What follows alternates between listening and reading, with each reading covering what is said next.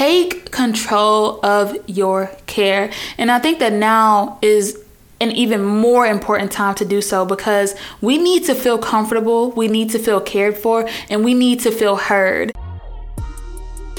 Welcome to the Crowned Avenue podcast, a weekly show dedicated entirely to the journey. I am your host, Angela Dulaney. Join me as I share stories, aha moments, and insights about my own journey towards living a crowned life with a mission to encourage you to strive to live a crowned life as well. So, if you're ready for the ride, let's go.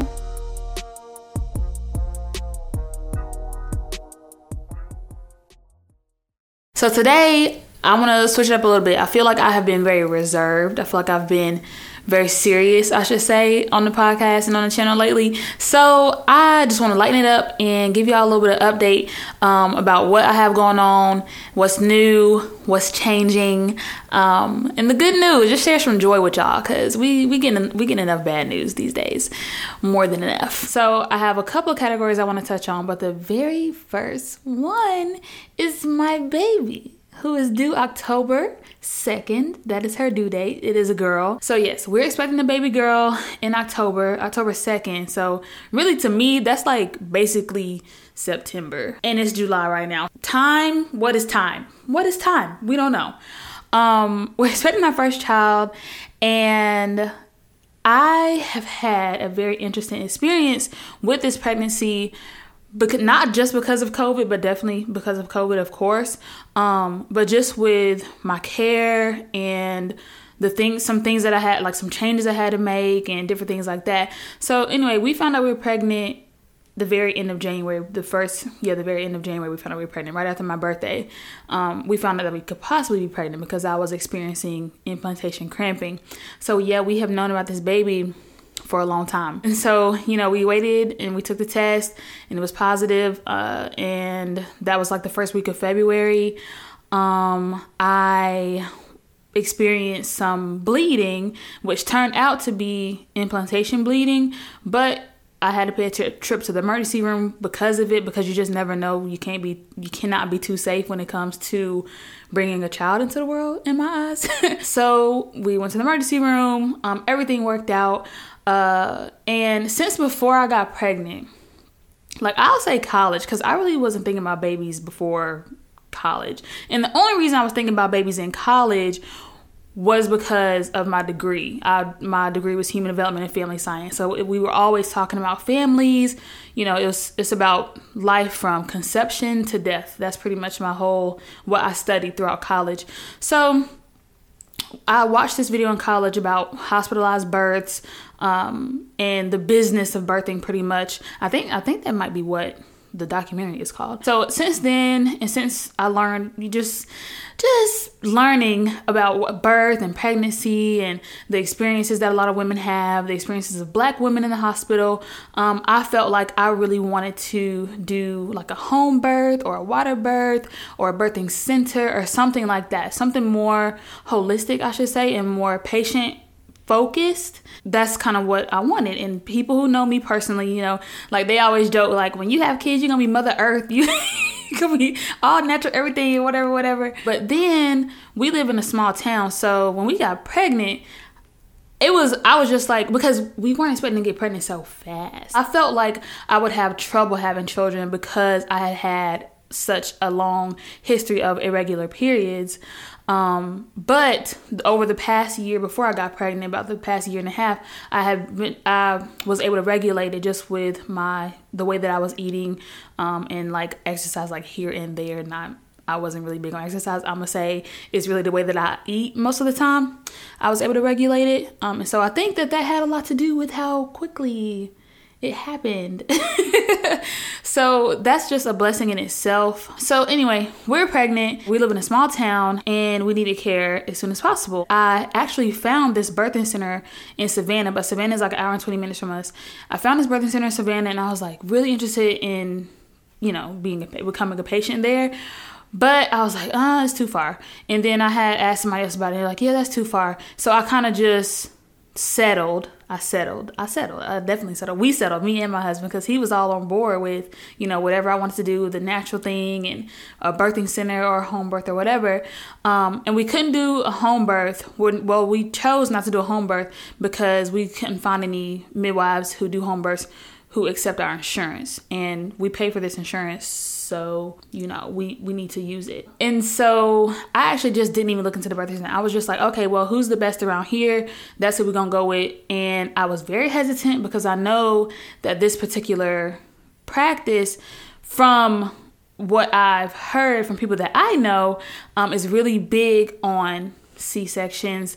Um, and i don't have anything against c-sections but i want to know for sure that that that is what is best and that that is absolutely necessary if that's something that I that me, my body and my baby are going to go through. And I was having trouble trusting that that would be the case. We still became patients there. Um it was not what I wanted or needed or expected, I should say. Uh, the beginning was really rough. Like I didn't feel cared for. Um, I'm trying to choose my words carefully here. I just I just didn't feel like when I go there like I'm known um or yeah like I'm known. I didn't feel known. Definitely didn't feel known. And that's really big because like I'm trusting you with my life and my child's life. This whole practice, everybody involved with my life and my child's life. And I don't feel like you know who I am. So like how do I know that what everything that we do and everything that we decide is the best thing? Everything like is the best thing for me and for my baby. Like I just that's hard for me. so we had there were a lot of little hiccups along the way, I should say. A lot of little hiccups along the way.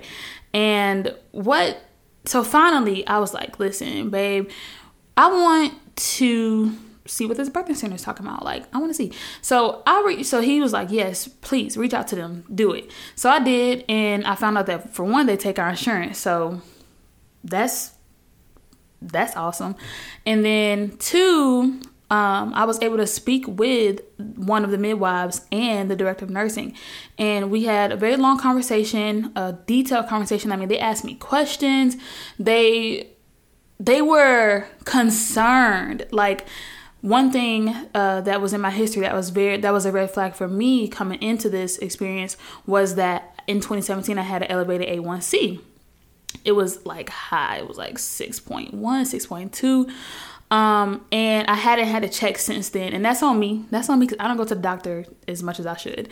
Um, but so coming in, you know, I was really worried and concerned about gestational diabetes and me and I didn't want to get gestational I didn't want to be diagnosed with gestational gestational diabetes um and but the doctor you know she would just say like she didn't even worry about it. like I told her from day 1 but she was not concerned at all. Um and it could and and you know some people have told me that it's because you know like she's so smart and she's she's confident in herself. Um and I didn't really ask a lot of questions about it either after the beginning, you know, I was just like, you know, like, yeah, this is a thing. Um, and she said, well, we'll just check it at 24 weeks. We'll just check it at 24 weeks. It'll be fine. We'll just check it at 24 weeks. She didn't ask me like how I was eating, what I like, or give me any tips or like, I guess it was just like, we just gonna check it at 24 weeks. And I had not had a check since since 2017, and it's now 2020, and I'm pregnant. Um, and so then I found out that I could have asked for an early A1C reading. All right. So I I was just flabbergasted. I was like, I could have asked for that, or she could have done that. Like, I'm thinking this is just protocol. This is how it is. I have to wait because that that's just the best time to do it. So anyway, I called the birthing center and she actually asked me like, "Hey, did they do an early A1C reading?" And I was like, "You know what? No." And I only just found out that I could ask about that, and it's pretty frustrating. Um, but here we are. And so she just said, "You know, it's all right. Um, we did a we did a pre-screening. She said things sounded all right, uh, but that she would want to see my records uh, and have the team review them and." Um, also that she would want to know what I got on my glucose, what my results were on my glucose screening, my glucose tolerance test. So, um, that we would have to wait until then. So she got my they got my records um, and they were concerned about the blood sugar, what it would be, and they were also a little bit concerned about my blood pressure because when I went to the emergency room, my blood pressure was sky high. Of course it was. I was terrified. My husband was out of town. I was at the hospital. It was just a crazy situation. And my friend, my really good friend, did come with me. Um, but it was still just a stressful situation. So yeah, it was high. And it was high when I went to the doctor a few days later. Um, but they were saying that it was a pattern of it increasing at the doctor. And I did keep a log. They did tell me at the doctor's to at my original OB to keep a log right after the emergency room incident. They said keep a log. Let's see how it is because you might have just been stressed out or whatever. In which that was the case. It was a good log, but we didn't review it. They didn't add it to my records or anything. Um, and I didn't say I didn't ask about it after that because I was getting good readings at home, so I felt like I was all right. But then when I would go to the doctor, it was always a little higher, but I really wasn't concerned because I knew that at home it was different. But I, I've learned my lesson from that. um, so when the midwives reviewed my records for the first time, they said, you know, the blood pressure and, and the uh, blood sugar. So I was like, okay, it's all right. So then I sent it back after I did my glucose screening test, which was last week. Sent my records back, um, and they, well, I had sent them before then, but whatever. I sent them back, and I included because I taught. I called the midwives back and I was like, well, listen, can I at least do a log at home so you can see the difference between my blood pressure at home and my blood pressure at the doctor's? And then you can, you know, make a more informed decision if you have the bigger picture. Because at this point, I really needed to transfer. Like, I, I, I couldn't stay where I was at. Okay, I, I couldn't. and I was getting really frustrated. And I told her, I was like, this is frustrating. um, but she said, you know, she understands, but that they want to make sure I'm a good candidate for their practice um, because it is a practice where they try not to implement any interventions, you know, as much as they can. So they really focus on holistic care. Um, there's no epidural, but they do have other pain management um, options, which I will be using. Uh, and, you know, it's most it, it, it, the only reason that you would need a c-section is in case of an emergency. And that's kind of what i want to know for sure. Like if i'm at the birthing center and i have to have a c-section i'm gonna know that this is what i needed this is what the baby needed most of all this is what the baby needed. Um, so anyway i took my glucose screening test and I was scared. I checked my sugar after, and I didn't like what I saw, and I was like, "Oh my god, this is terrible." Um, but that was with a drop of blood, and they took like a vial of blood. So once I got my results back, um, the the cutoff is 139 usually, but at the midwives it's 135. Um, and so if you have 135 or over or 139 or over, then you would you would have to get a three hour glucose test, um, do the three hour screening, and then depending on your results from that, you may or may not be diagnosed with gestational diabetes. But luckily, by the grace of God, by the grace of God, my screening came back. My blood sugar was 127 at my one hour glucose test. So um, and then we were able to do the anatomy scan, which we had to do a second one because the baby was balled up the first time. Um, and everything looked good there. Her spine, um, her lips looked fine, her face looked fine, uh, her heart was beating fine, everything was developing normally. And so we sent all that over. I had them add my blood pressure logs into my health records at the doctor's, um, and they sent all that over. And then a couple days later, the midwives called me and told me that I had been accepted as a patient there, that I was a good candidate, and we set an appointment for the second week of July. And so I was able to call my OB and let them know. Um, and they have been really good. Like they got really good um, towards the end. Uh, I was communicating with them more, um, and you know things. I, it ended on a good note there. Uh, especially when I met the doctor, the other doctor who's there. She's the one who actually, oh, she gave me an early A1C screening the first time I met her. So I had been dealing with one doctor the whole time I was there. Um, and then these last, these last two or three times, I think the last two times I was I dealt with a different doctor and she was like, you know, I haven't met you, but I'm familiar with your chart, and I see you had an elevated A1C in 2017. She's like, but you know what? We just gonna check it today. I was like, yeah, I've been checking it at home. I've been keeping track of it. I've been keeping track of what I what I eat. I told her what my fasting sugars were, you know, what they what they usually were. She was like, that sounds good. She said, but you don't have to do that. You don't have to do it no more.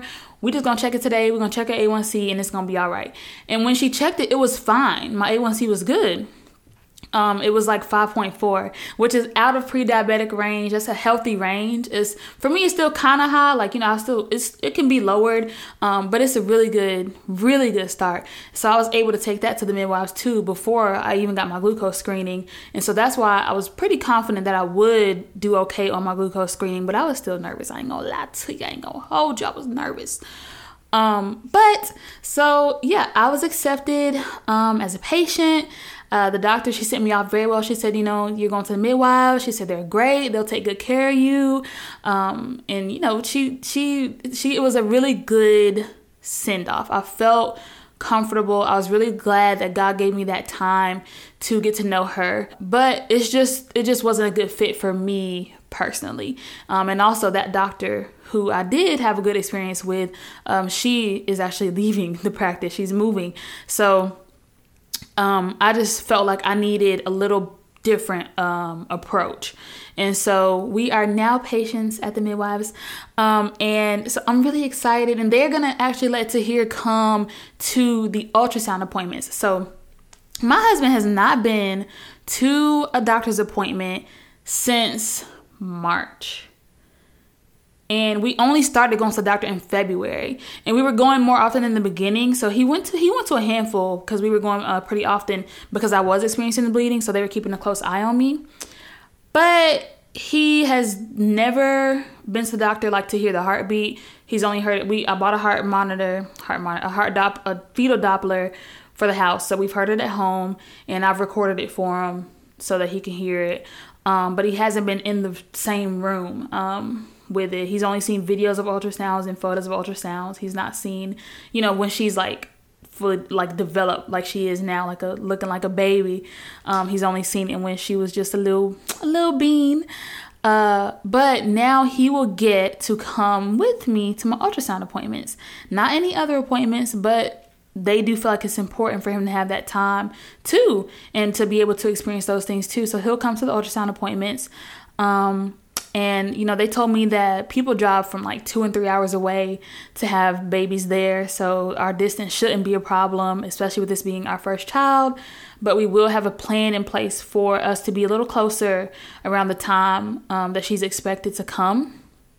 I'm so excited. I'm, I'm so happy. I worked my butt off for this. like, y'all.